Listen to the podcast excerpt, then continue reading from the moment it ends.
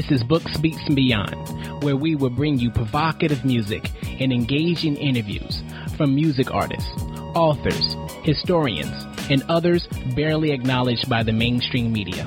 I'll be your host, Taj.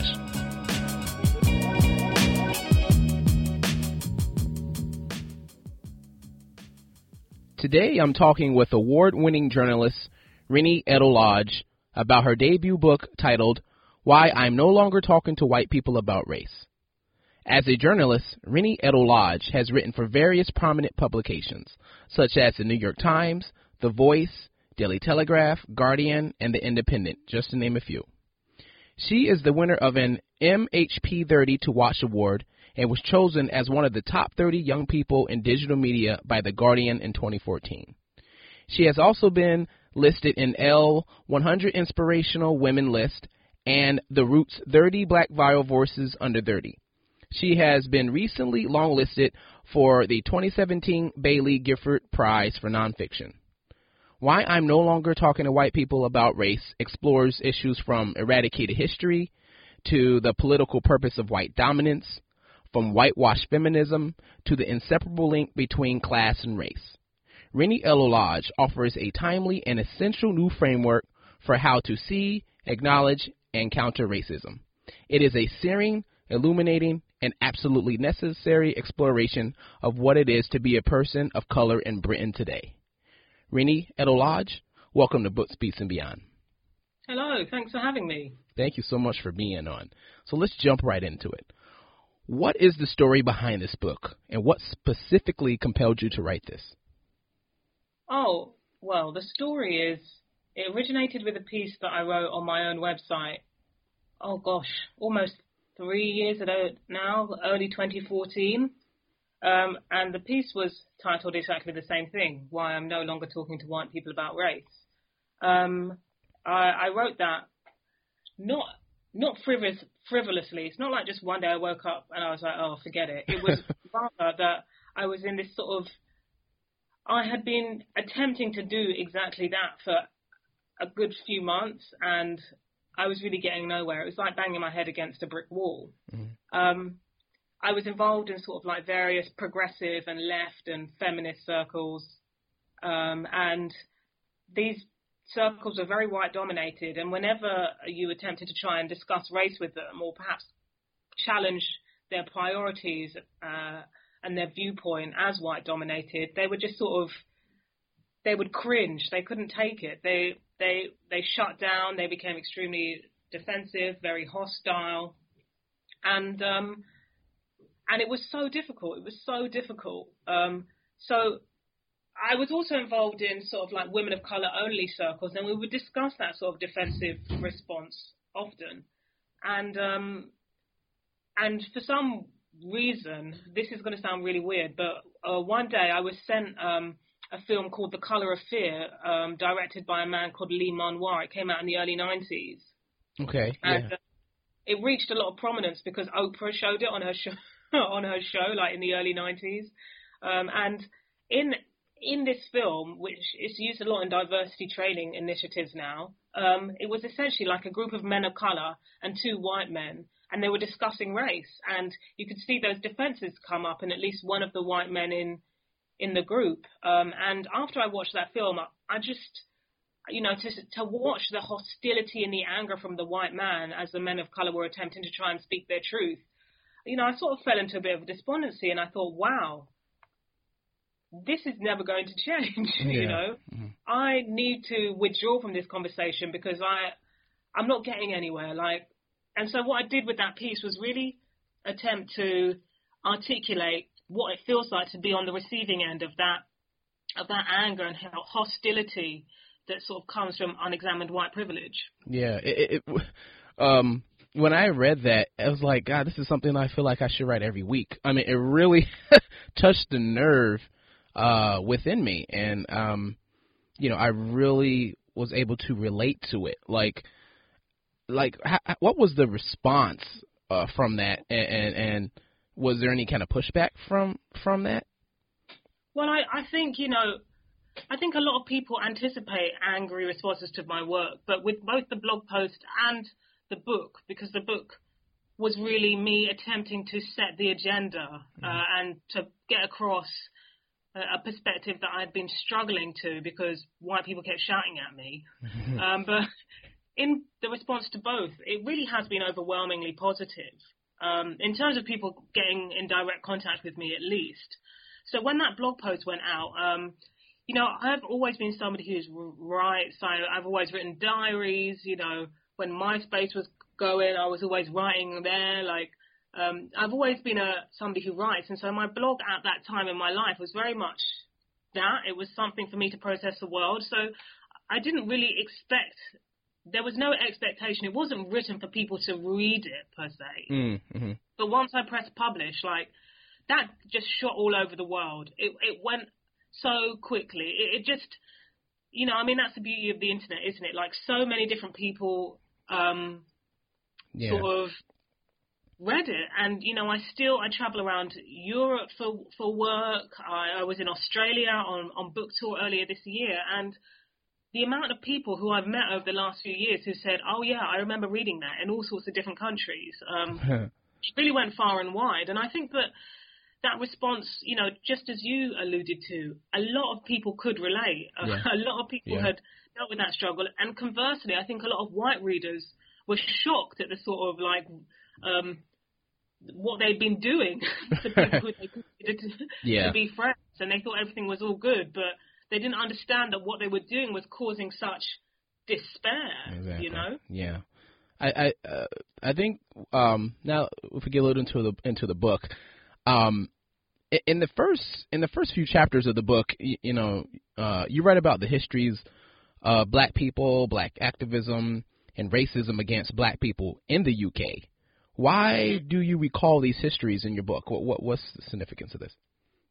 So in my in my education in, in the UK, you know, we have Black History Month, but towards the end of it now, it's every October, mm. and Black History was relegated to this month, October, and and in that month, like almost everything that I learned eh, on the national curriculum growing up in London was U.S. centric, mm. um, almost as though you know the stories of Martin Luther King Jr. and Rosa Parks and Harriet Tubman, as inspiring as they are, you know they were very much um, that was that's taught to British kids in British schools, and wow. we're told that's where the struggle has been, that's where the problems have been, and there's a sort of silent implication that there's no issues here. Wow, you know? really? Um, with, with a British imperialism and everything, that's amazing. Yes, absolutely. So I was deeply frustrated, and I think that like I understand that some of that pushback that I was getting from white British people when I was attempting to talk about race was because of the education that they had received. Mm. Yes, some you know, I think in the age of information, there should be no excuse for ignorance, but I could recognize that there was this huge whitewashing and deficit of our, of like, understanding of what race has meant for Britain and how Britain has played a role in shaping what race and power means, you know, across yeah. the world, you know, and that's something that we are just not taught. So it was really important for me to sort of situate that my political arguments in that context, and so that's why you know, there's story there's stories about Dr. Harold Moody, who's considered Britain's Martin Luther King Jr. Mm. There's discussions about very recent history, stuff that happened only in the last 30 years in terms of um, riots and like deaths in police custody and things like that that are absolutely to do with race in Britain. And I thought it was really important to to contextualize, you know, our, our current day because after Brexit, I think a lot of people, mostly white people, um, white liberals, sort of sat up and they were like, "Oh my God, like this isn't not the country I recognise." Right. And I and it's frustrating because I think, you know, as a British person of colour, you, you want to say, "Hey, we have been telling you that this." Right. um, but you know, after a democratic vote, that's when white liberals become suddenly aware that racism exists in the country. Yeah. You know. Yeah. I, I think that when I was I was reading a little bit of that chapter. If I if I read it correctly, that it was almost like, how do you think people of color, black people, got to Britain? And I think you thought, I think you said they thought it was just immigration, not not even anything else like no no no coerced, nothing had to do with slavery. It's like that's not even in the psyche of a lot of, Britons that that is a, a big reason of why black people are in the country. Yeah, I know it's it's utterly absurd. Um, you know, so I'm Nigerian. I have Nigerian heritage, even though I've lived in Britain, you know, for my whole life. Um, but there's this sort of under, weird understanding. You know, I even refer to myself as a second or third generation immigrant, but we're coming from a I'm coming from a context of a country that was basically ruled by Britain until the 1960s. you know. Yeah. Um, that Commonwealth uh, reaches far and wide across the globe. Um, and so it seems actually absurd uh, to refer to myself as an immigrant. Um, Yeah. it, it seems like anyone from a, a country from the Commonwealth um, has a has a claim to be here and live here, but Yeah. yet there's this uh, atmosphere of othering. Um, Yeah. They don't belong. And not only that, but I think you can stop the average Brit on the street and they wouldn't know Right. that Nigeria was uh, Wow. was ruled Yeah. until the 1960s. Yeah, I think they wouldn't know actually. Wow, that's that is amazing. And and and I thought what was interesting, you were talking about um when you were in college, you had this African studies class, and one of your friends, you had you had a white friend in there, and as you were learning about uh, uh, Black history, uh, she decided later not to be part of the class because she just felt like she didn't really need to know that, or I guess she was so uncomfortable that she just kind of like the ah, this is unnecessary for me. And, and you kind of talked about in a bigger issue what that really means. If you can kind of I think that attitude exemplifies Britain's, um, you know, attitude towards race, which is it's not relevant. you know, hmm uh, that's not something that we need to be concerning ourselves with. This is, a, at the very best, it's the concern of people who are negatively affected. right, I think that's uh, the attitude that I, um, yeah, I was, you know, at that time I was like distressed by that person's behaviour, and now as a as an adult, uh, rather than a uh, somebody who was in basically the fo- late end of my teens at the time, I can understand why I was frustrated. It was like you don't get to opt out. right, I yeah, didn't get to opt out of learning about Henry VIII right, you know, when Yeah. I was at school. Um, but with with Black British history, white people do feel like they get to opt out. They don't feel it's relevant to them, which is absolutely the problem. right. Absolutely the problem. We're going to stop right here and take a quick break, and we'll be right back.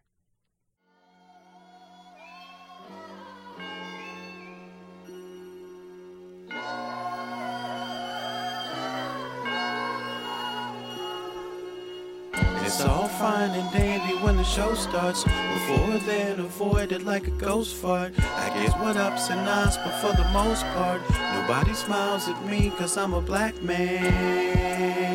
Until the show starts. Before then, avoid it like a ghost fart. I guess what ups and downs, but for the most part, nobody smiles at me cause I'm a black man. I know full well every white's not a racist, but every black man's not a sex crazed rapist. I was good in the hood, in college I was ruined. When walking, I assumed you acknowledge the other humans. I try to walk big with my chin bone lifted up, overcompensating like I really don't give a fuck. Today I saw a lady say hi to a stranger, then avoid my eyes like I'm a white person strangler. Walking past voters in the Democratic blocks that hit the windows and the automatic locks. If not, reparations give me free black therapy and tell people you're scared of them. It makes them act scarily. I don't want you, your purse, or your pocketbook, them dumb yoga pants, boots of fur with the octopus. Trust, I'm not trying to polish your toes, take your wallet and phone, or follow you home.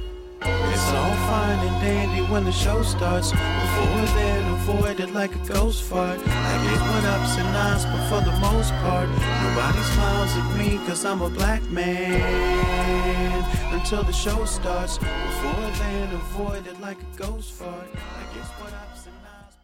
If you're enjoying Books, Beats, and Beyond, do us a big favor. Go into any of our episodes, into the show notes, and you will see a big iTunes icon.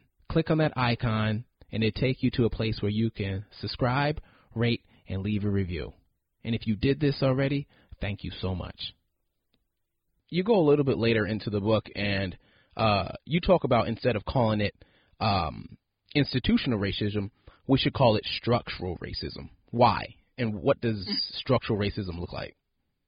Well, honestly, I think it's all much of a muchness, but you know, I wanted to use the word structural rather than institution because I wanted people to see it, see the issue broad, like more broadly than you know our more, most recognised institutions. So obviously in the book I lay out the, some of the most recent stats to do with race and inequality in Britain. So you know a black boy um, is three times more likely than the rest of his school's population to be excluded from school, Mm. and you know racial bias in the criminal justice system, which leads to a situation where um, black and Asian people are far more likely to be um, get harsh treatment in the criminal justice system for drug possession than their white counterparts who have done basically the same thing. Um, you know, we can recognise schools and we can recognise the general criminal justice system, but the argument that I, I want to make you know, and universities as well, you know, black students getting lower attainment, et cetera, et cetera, despite the fact that black students, black kids do better in school than their white working class counterparts. And then, you know, in the job market, um, people with African and Asian sounding names are far less likely to um, be called to interview than their white counterparts, even though they've got the same qualifications and experience. So, Sounds like America. right, right. So, like, we know that this is a global problem in our Western countries. Mhm. Um, but repeatedly, like, we can see those institutions for what they are. But the argument that I make is that what I'm not saying by pointing out those disparities is that the teaching, pro- edu- you know, the teaching um, profession is populated by members of the KKK, or you know, or that our hospitals and our criminal justice system and all of our judges are raving me- members of um, far right groups, Right. but rather um, the system. It's just much broader than that, right? So it's also about the biases that people bring to their jobs, whether they recognise them or not, Right. um, and and what that means on a on a structural scale. It, it, because the issue with black children being excluded from school is not just about the teachers and the um, and the like head teachers who are who are you know teaching them. It's also because those biases are held in and out of that particular job. Right. Yeah. You know, like It's so, so deep. it's, Yeah. It's really about the structure. It's about the society that we are of hmm as well as the institutions that we're in. And so that's what I really mean when I'm talking about structural uh, institutional racism, you know? I, that that makes perfect sense. You know, it's like not just the system, but it's deeper than that. It's something that's like almost in the psyche, almost like so Yeah. subconscious that they don't even realize that it's happening. And I that use, there's yeah. a line I have in the book, which is whiteness is an occupying force in the mind. Mm. And uh, yeah, that's like directly influenced by, you know, theorists such, such as Fanon, hmm you know? yeah, We're really talking about, um, and, and of course whiteness is not just a, like, mental occupier, it's certainly a physical op- occupier, yeah. you know, Yeah. globally. yeah. How about like what are your what are your thoughts around like people that hear that that consider themselves progressives and liberals and they say something like I don't see race, I don't see color, I'm colorblind. What what are your thoughts? What are your feelings behind someone who would say something like that? Well, I mean, you can say that if you want, um, but it doesn't negate the material circumstances that we're dealing with. Yeah. Um, just like I'm not going to leave my house in a t-shirt and shorts while it's raining and be like, well, I don't see rain. Like, right. no, it's there. um, and like, yes, it's harder to see than the rain because it's not physical. Mhm. Um, but the but the but, but the structural disadvantage is there, and like repeatedly over and over again, like independent data and even government sanctioned data shows us the bias over and over again. Yeah. And so um, you can just pretend, but as far as I'm concerned, like pretending that a problem doesn't exist um, doesn't solve it. Right. That that's almost like when I hear that, it almost is like a great representation of of white privilege. Like you can just say you don't see something and there it is and just completely ignore it. Like that is like part of your privilege in a sense. Yeah, absolutely. And Yeah. are certainly, I think, white people who are like, well, you know, I don't think this is a problem. Hmm. Yeah. so it's not a problem. But um, I think that our, I think that um, our view on global inequality should probably be less narrow and myop- myopic than that. Yeah. Right. Exactly. Yeah. Um. There was a, a, a something in the book that touched me. It, it the it wasn't the same experience, but I think a lot of children, or when we're younger, have this kind of this kind of encounter. You, you you talked about when you were four years old, you asked your mom, "When are you going to turn white?" Why did you say that? And also after that, kind of go into and define white privilege. Sure. Well, I certainly wasn't a critical race theorist when I was four years old. Um, but what I was was just an observant child. You know, Mhm. I enjoyed watching the cartoons. I loved reading. I loved to read books, and um, I noticed fairly quickly that um, everybody I liked in in the TV and films and books I was reading was white. Like white was neutral. White was the default. And so I was like, well, I'm a good person. Right. Uh, and I know I'm a human, so I must be turning white eventually, which Right. is why I asked her, you know. yeah. And I suppose, you know, again on reflection, because it's with reflection that really gives us insight into how we were feeling at the time. hmm Um, on reflection, I was thinking, I mean, I, I that's when I clocked onto it, you know. That's when I realised there's a problem here. Yeah. And I think that, you know, a lot of people tell me, you know, of course the book is written from, you know, there's a lot of first person in it. Like, it's certainly my perspective as well as my journalism. But the book is ultimately less about my particular experience and more about whiteness as a dominant ideology, Yeah. which is why I, I keep coming across people just like yourself and, you know, Asian people living in Australia and, you know, African people in Europe, people with vastly different life experiences than mine who still can resonate. And that is because we are all dealing with whiteness as a dominant ideology and we're, we're all attempting to navigate how it marginalizes us, Yeah. right? Absolutely. Yeah. And um I think what, what uh, there was a part where you were talking about um how even leftists and progressives, you know, are take offense to the conversation of um white privilege because uh the conversation and I quote uh subverts the social pyramid of oppression with the oppressed group at the top. Can you talk about that? Yeah, so that was me uh, quoting um, a white leftist here in the UK. Mm. Um, I think one thing that we have, you know, as far as I'm concerned, I'm not going to respond to that particular quote. I just wanted to use it as an example of, of the pushback. Yeah. Um, but more broadly, I think that, um, you know, whiteness as a dominant ideology is a great unifier um, amongst white people Oh, yeah.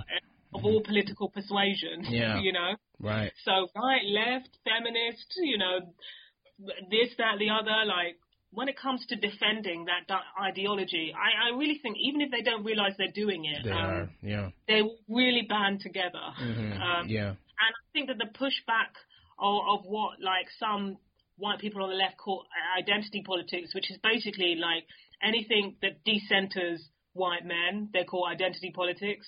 Um, yeah. Yeah. I think that like that pushback, you see in that pushback, you really see alliances between like white people on the left and those on the far right. You know, Right. real alliances because I think deep down, you know. I'm not a psychologist. This is all my guessing, but I think deep down they realise that they're under. They feel that they're under threat by this, by this politics, by this narrative. Right, right, and and I, and that's that's interesting that that you say that because you know, like you said, it is a it is a, a unifier. Regardless if you feel like you're progressive, liberal, whatever, like deep down, that is like the ultimate un- unification that we're trying to expose, uh, uh, uh, uh, exposed, and and it makes you think why, why, why do you unify like that? What are you afraid of? Like, what is the fear? Oh, absolutely. You know? And I, and that's a question that I continue to be fascinated by. Mm-hmm. Um, and of course, people ask me that question, and I'm like, well, I don't know, I'm not white. Mm-hmm. But what I did was in the book, I interviewed a white person who I think is now a self-confessed in both thought and action. She's a critical anti-racist, but I interviewed her about her journey to that critical anti-racism, and I said, well, what were you so afraid of?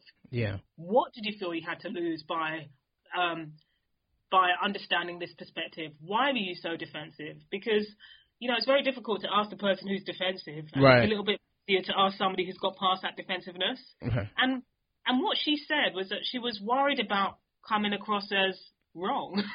Mm, It was a lot of ego, she said. yeah. I mean, that kind of makes sense because it's so deep down in you. It's like your your your core. And if you're Mm. trying to say that my core is wrong, yeah, that's going to be definitely shake up the person. And you, well, absolutely. yeah, and you talk about that a little bit about a fear of a black planet, right? W- Mm. what does that mean?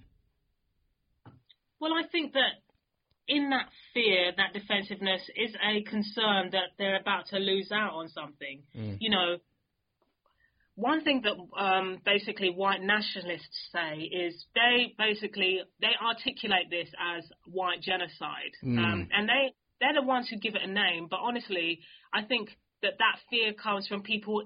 From white people, even who are not, who Yeah. don't consider themselves white nationalists. Right. White nationalists just give it a name because it's the absolute core of their politics, right? Right, right, exactly. Uh, but that fear is basically fear of no longer being the powerful Yeah, majority, right. you know? hmm And so, like, it comes out, like, in the book, I quote our, you know, watershed moment for this politics, which is in the 1960s, and the politician Enoch Powell, um, he made this anti-immigration speech, and he said, you know, in this country in 50 years, the black man will have the whip hand over the white man. Wow. And in that, you know, to me, that what we have to recognize with this fear is that it's a tacit recognition of the current power dynamics. you know, Mm, Yeah, yeah. the opposite, right? I get. Yeah. Um, so it's not like they don't know that, that the power dynamic exists. It's that they're in favor of it. Mm, yeah. People who are in fear of a black planet really think that, you know, us as anti-racists, I say us, I assume that you're an anti-racist. Yeah. Absolutely. um, they really think that we are trying to just, instead of like campaign for our liberation, they think that we are campaigning to subjugate them. right. Yeah. Yeah. It's really weird to have to say, no, I'm not actually interested in subjugating you. I Right. just want everybody to be free to fulfill their own potential. you Yeah. know? Yeah. Like it's And some that's- revenge. that's what- Yeah. Yeah. That's what they think is on the way. you Right. know? Right. Right. So that's what I would consider to be fear of a black planet. Yeah, and you know, I was uh I was watching something on uh some post on one of the social media, and there was this little confrontation that happened in the city where there was this um I, I think I think he was a, a Nazi um or a skinhead and there was this black man right there. They were all in a group together and he the black man went over and hugged the the the uh the skinhead and was like I love you man. Why don't you like me? What is it about me? And all the guy could say the skinhead was I don't know. So that's almost like deep down you really do not understand. You've been taught this fear, this hate, and you can't even really articulate it. It's just that Mhm. that's how deep down it is, and the, the the the fight for trying to get on that equal ground is intense if they can't really even identify the reason why they are reacting. You know? Absolutely, Yeah. absolutely. I mean, I personally would not recommend anyone go and hug a nut yeah, no. for self-care reasons. yeah, I think that's But, why it went know, I viral. props to that guy for doing it. Um, I'm sure it made a great photo opportunity. Oh, yeah, it sure did. we'll be right back.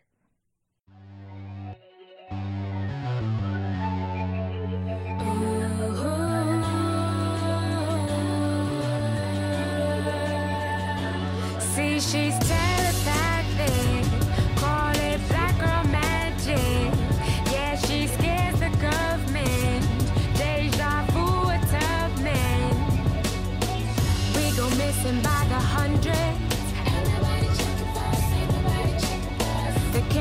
loves us, Oscar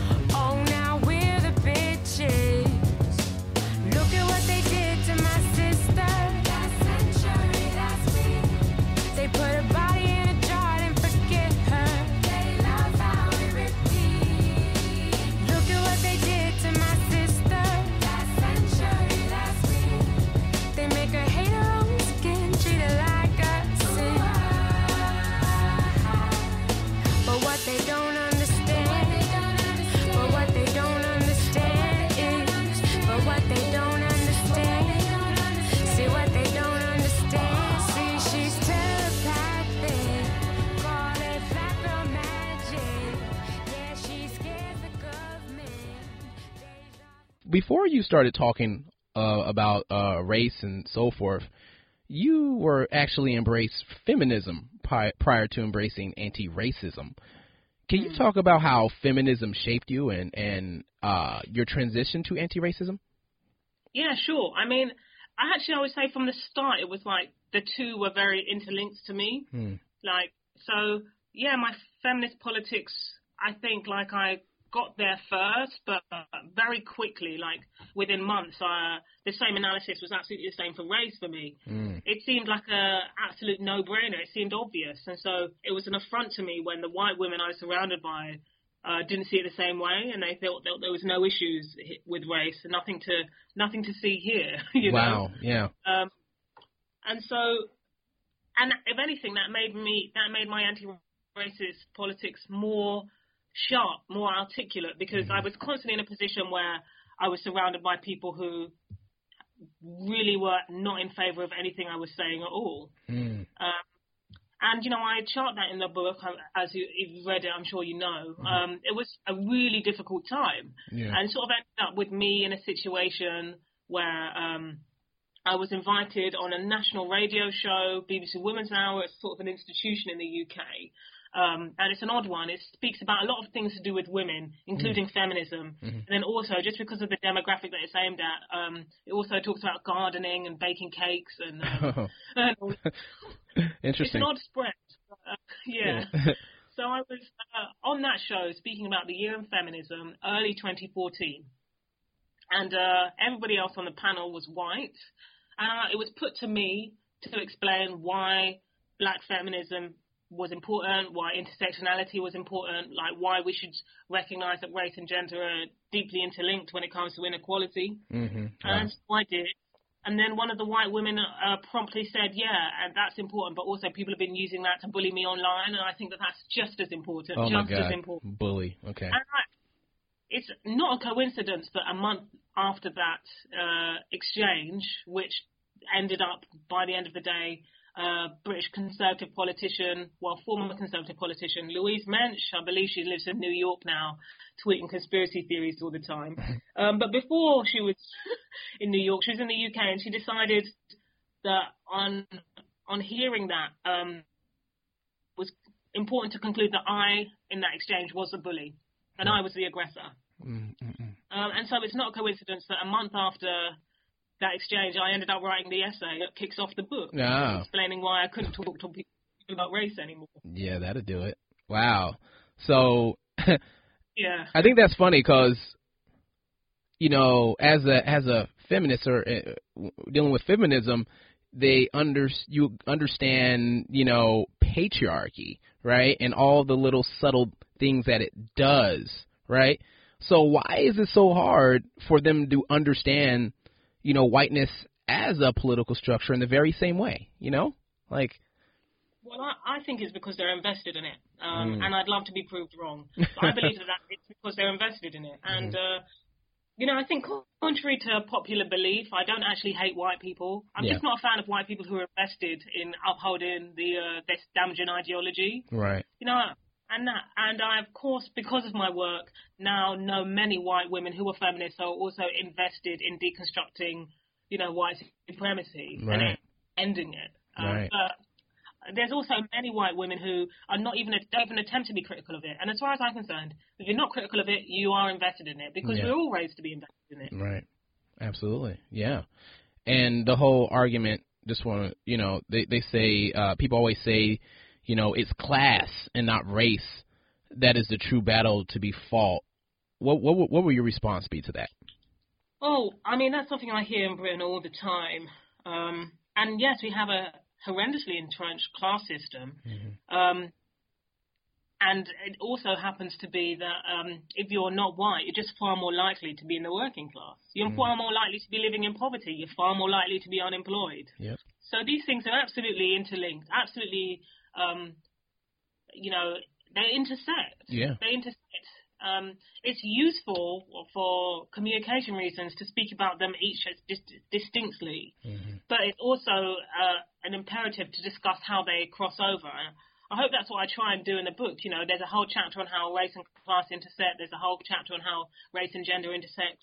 Yeah. You know, the book's been out for a few months now in the UK, and some people have pulled me up. They said, "What about race and disability, race and sexuality?"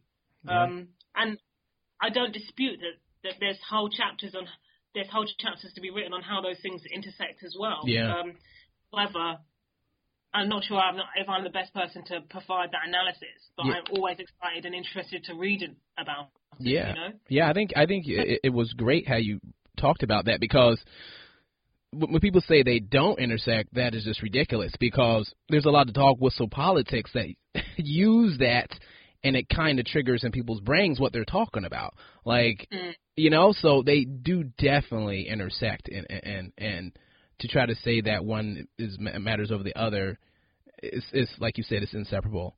You know. Absolutely. Yeah. So you you talk about how discussing racism is about discussing white identity. It's about Mm. white anxiety. Can you elaborate?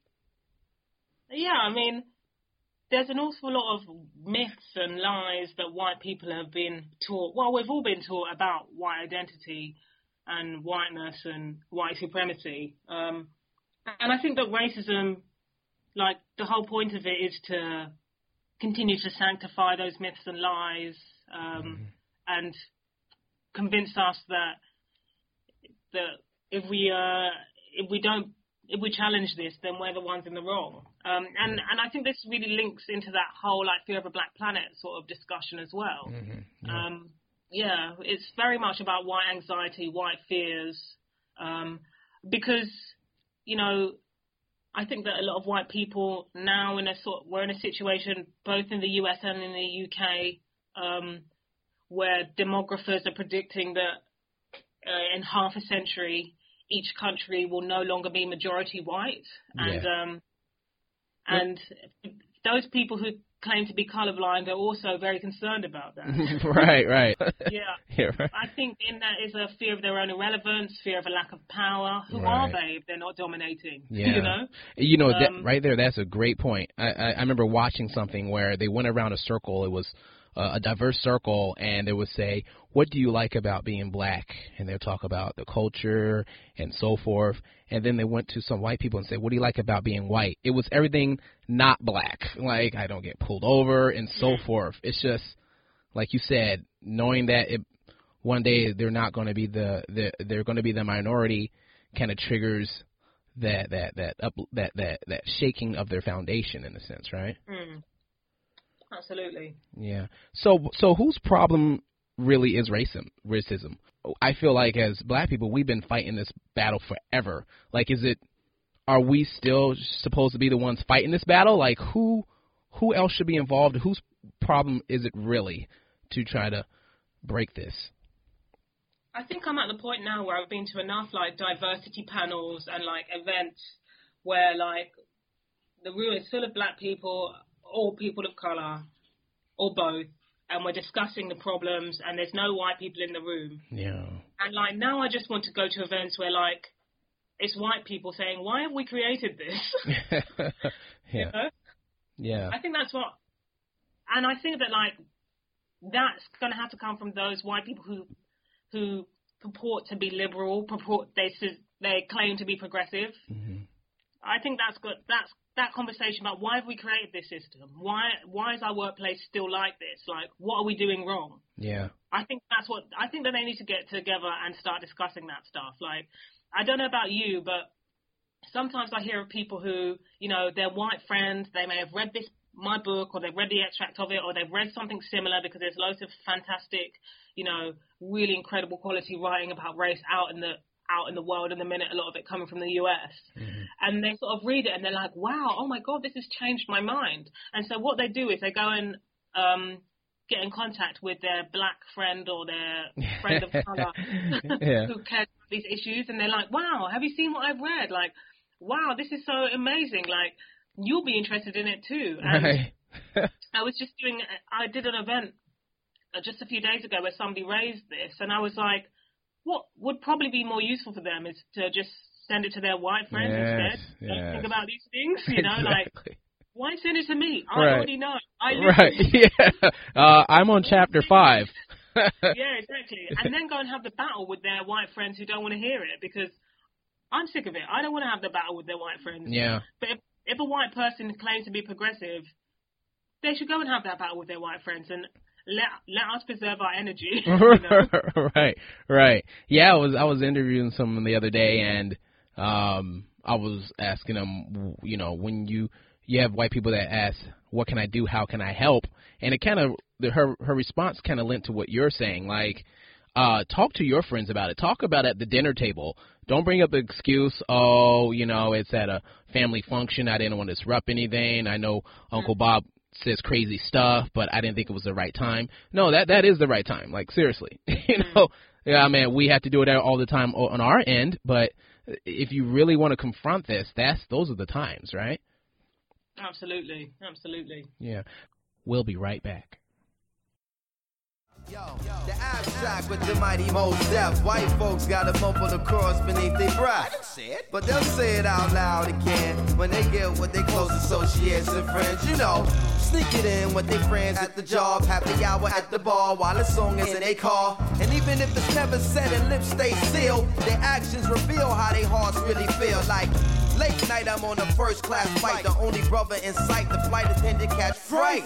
I sit down in my seat to see. She approach officially, talking about, excuse me. Her lips curl up into a tight space. Cause she don't believe that I'm in the right place.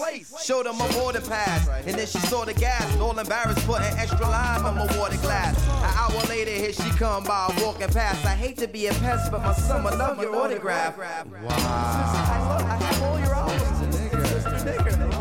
They stay on nigga patrol on American roads, but when you travel abroad, they got world nigga law. Some folks get on the plane, go where they please, but I go overseas and I get overseas. London, Heathrow, me and my people, they think that illegals are synonym for Negro. Faraway places, customs agents flagrant. They think the dog faces smuggle weight in their cases. Bags inspected, now we arrested. Attention directed to contents of our intestines. Urinalysis followed by x-rays, interrogated and detained to damn near the next day. No evidence, no apology, and no regard. Even for the big American rap star. For us especially, us most especially, and Mr. Nigga VIP jail cell just for me. If I knew you were coming, I'd have baked the cake. Just got some shoe polish, paint on my face. They say they want you successful, but then they make it stressful. You start keeping pace, they start changing up the tempo. Now, who is the cat riding out on the town stage? Trooper wanna stop him in his ride, pat him down. Mr. Nigga. Nigga, nigga, he got the speakers in the trunk with the bass on crunk. Now, who is the cat with the hundred dollar bill? They got to send it to the tab to make sure the shit is real, Mr. Nigga. Nigga, nigga, nigga, nigga. How has writing this book changed you in a sense? Oh, um, I think it's interesting sort of taking a book out to the public with a title like this because the first question I get is, well, why aren't you?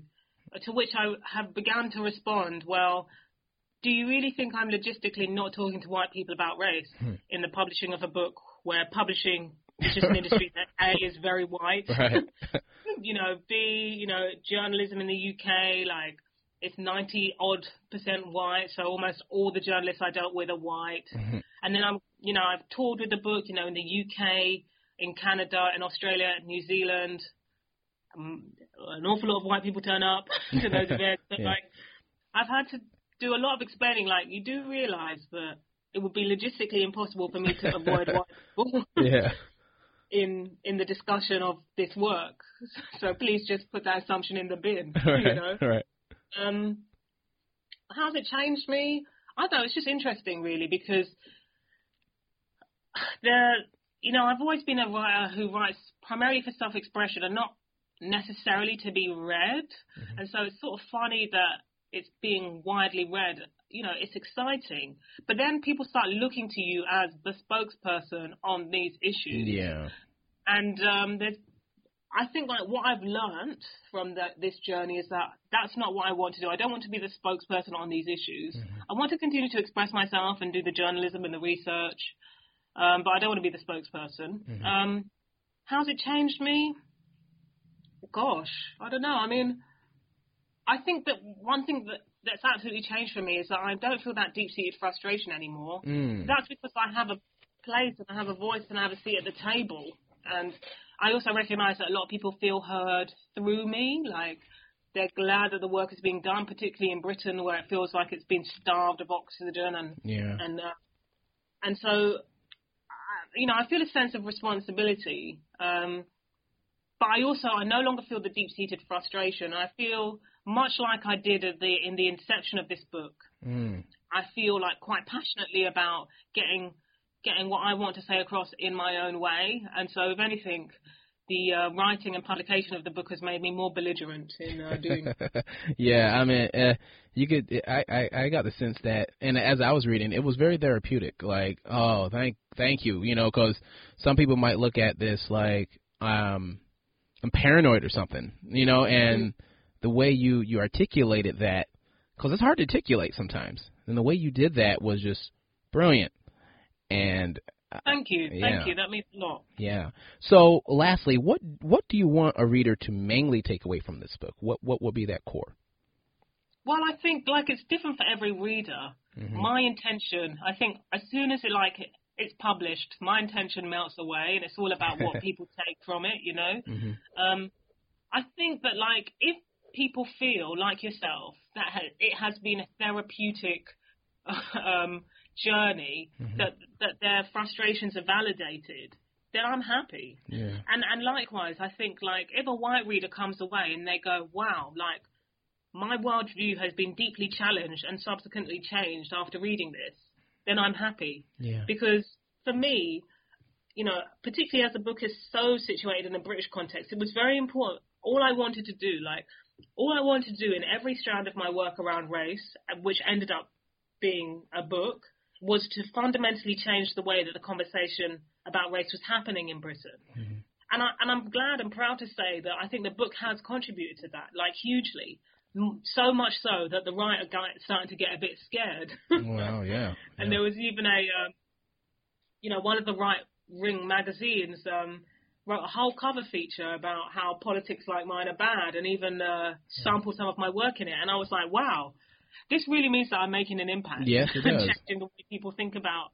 Um, changing the ways that people think about race in this country, which I'm happy about, and I'm excited to be sort of joining a sort of a great tradition um, in in that kind of work. Because, but more importantly, I think that like I consider I consider myself to be part of a movement, sort of first and foremost. And um, if for a short time, for a couple of years, my work it gives people in that movement the words that they need to articulate what they need to say, then I'm then I feel like job done. You know. Yeah, and I will say job well done because uh, although although you, you were talking about a lot of uh, uh, uh, British history, it, it we needed to hear that you know over over here in, in America. Like, oh yeah, it's very similar, almost almost identical to a lot of the things we went through. Just to hear it from um, a black woman's perspective, in particular, it, it was very very amazing. So um, just want to say thank you so much. And uh, Well, thank you, thank continue- you. That's great to hear. yes, please continue the work. And um, just want to say thank you so much for being on Books, Beats, and Beyond. Well, thanks for having me. I've really enjoyed it. If you want to purchase the book or any of the music, I've included links in the show notes. Or you could just go to booksbeatsandbeyond.com. And you know what's cool is by clicking on the links, you support the guests, the music artists, and uh, we get a small commission, which is no extra cost to you, which we will then put toward the operations of the show. Um, and also, please click on the iTunes link to subscribe, rate, and leave a review. And if you do this stuff already, just want to say thank you so much for your support. Remember, let's read, listen, explore.